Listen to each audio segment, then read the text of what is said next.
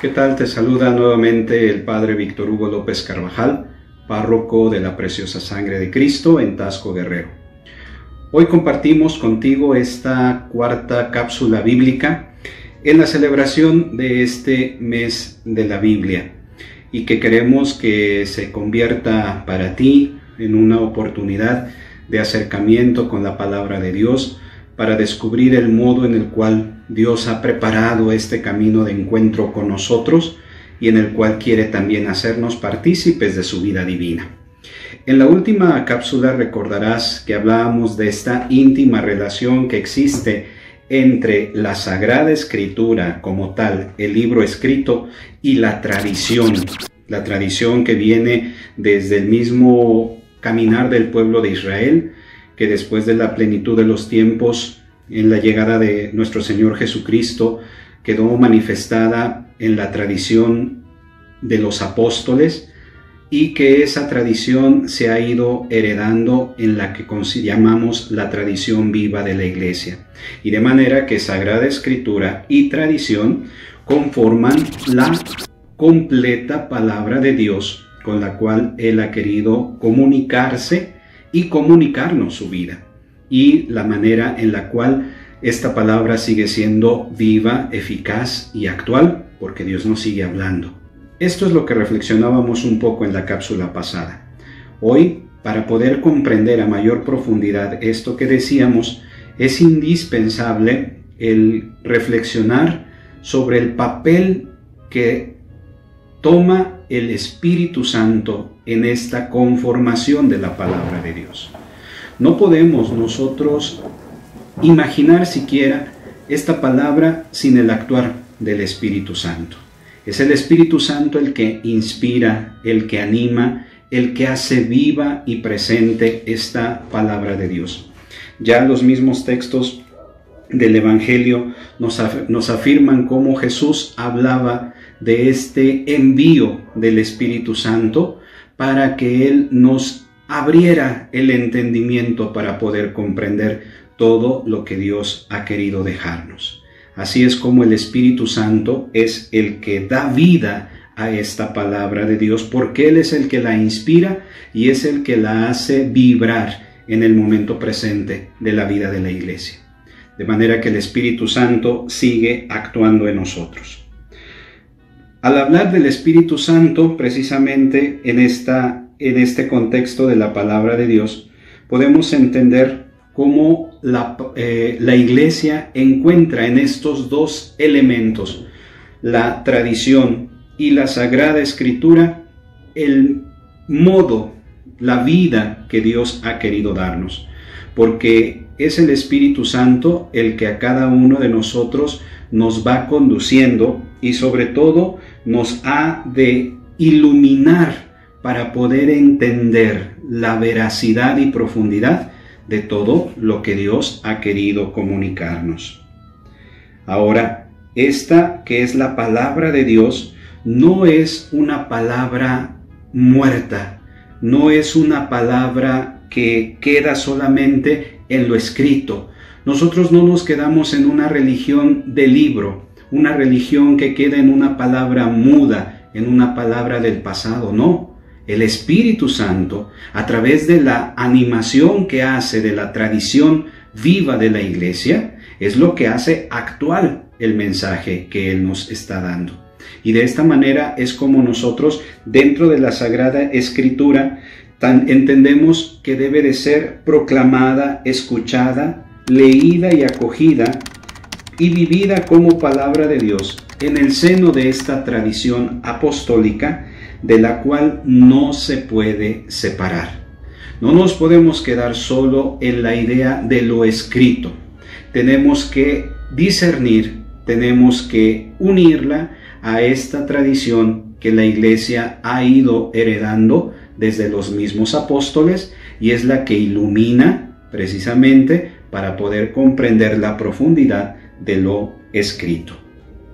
Ahora, para poder ver este conjunto, perdón, nosotros tenemos que quedarnos bien en la idea, en el concepto clave para poder comprender todo lo que es la palabra de Dios. y debemos de entender que es el término inspiración. Es decir, la Sagrada Escritura es la palabra de Dios escrita por inspiración del Espíritu Santo. Y es aquí cuando nosotros vemos que es un mensaje de salvación en el que podemos tener la certeza de que está carente, ausente de cualquier tipo de error, porque es mismo el Espíritu Santo el que la ha iluminado, el que la ha inspirado y el que ha iluminado también a todos aquellos escritores a lo largo de la historia para que se pusiera por escrito. Y es la garantía de que en la palabra de Dios, escrita y oral, no existe ningún error porque es Dios mismo, el Espíritu Santo, el autor de ella. Ahora, al hablar de que es el Espíritu Santo el autor de esta palabra de Dios, debemos de entender entonces que el mensaje que contiene la Escritura es un mensaje meramente religioso, es decir, aquello que nos religa, que nos une con Dios. Y es así porque es importante el aclararlo, porque muchas veces se ha querido ver en la Sagrada Escritura errores porque no hay esta exactitud a lo mejor en algunas situaciones que ahí se narran o que carecen de validez científica, por ejemplo. No es la finalidad de esta palabra de Dios. Escudriñar datos científicos en la escritura es prácticamente desviarlo de lo esencial que es un mensaje religioso, un mensaje del cual Dios ha querido comunicarse con nosotros. Esta misma escritura posee unidad. No hay una separación como algunas corrientes teológicas eh, fuera de la comunión del eclesial han querido entender como un Dios distinto del Antiguo Testamento y un Dios completamente renovado en el Nuevo Testamento. En estos dos grandes apartados en los cuales se divide la palabra de Dios escrita, nosotros podemos encontrar la unidad como tal.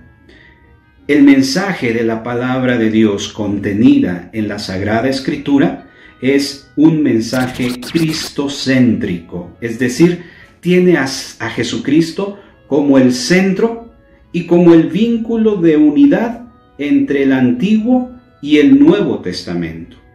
Es decir, leemos en el Antiguo Testamento ese anticipo de lo que vino a cumplirse en la persona de Jesucristo y que en el Nuevo Testamento encuentra toda su realización.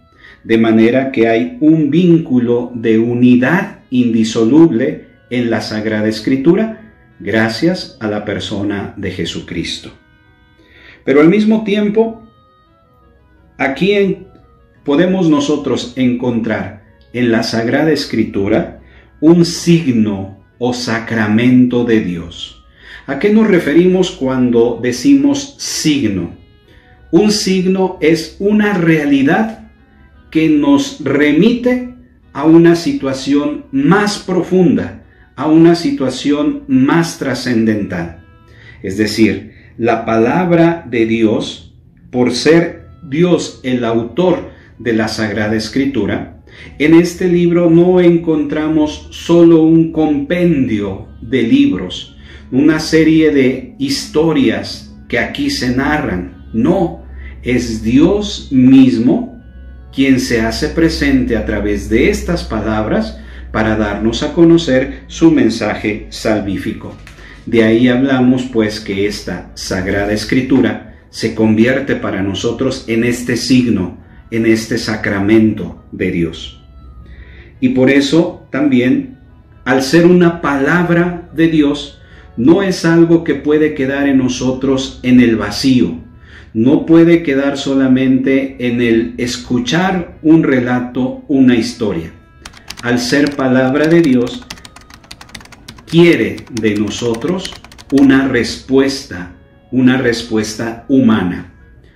Dios nos habla, Dios se dirige a nosotros a través de su palabra, pero esa palabra tiene que encontrar eco en nuestra vida y por ende tiene que ser entonces dada en respuesta a través de las acciones, a través de la vida misma. Es decir, que aquello que escuchamos tiene que recibir de parte nuestra una respuesta, una respuesta manifestada en el cambio, en la conversión, en la mayor comunión con Dios.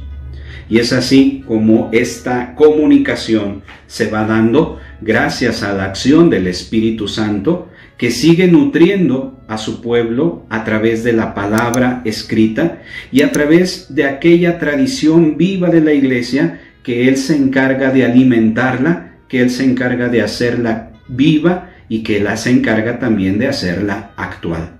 El Espíritu Santo, como autor de toda esta palabra de Dios, es el que provoca la unidad de esta palabra de Dios escrita y oral y es la manera en la cual Él también asiste a la iglesia, asiste a nuestros pastores para interpretarla adecuadamente y podamos sacarle el mayor fruto, la mayor riqueza.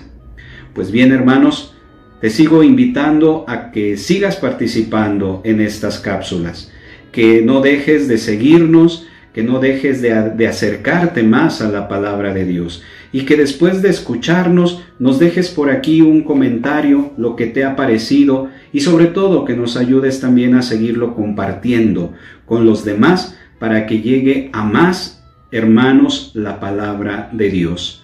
Nos vemos en la siguiente cápsula y que Dios te bendiga.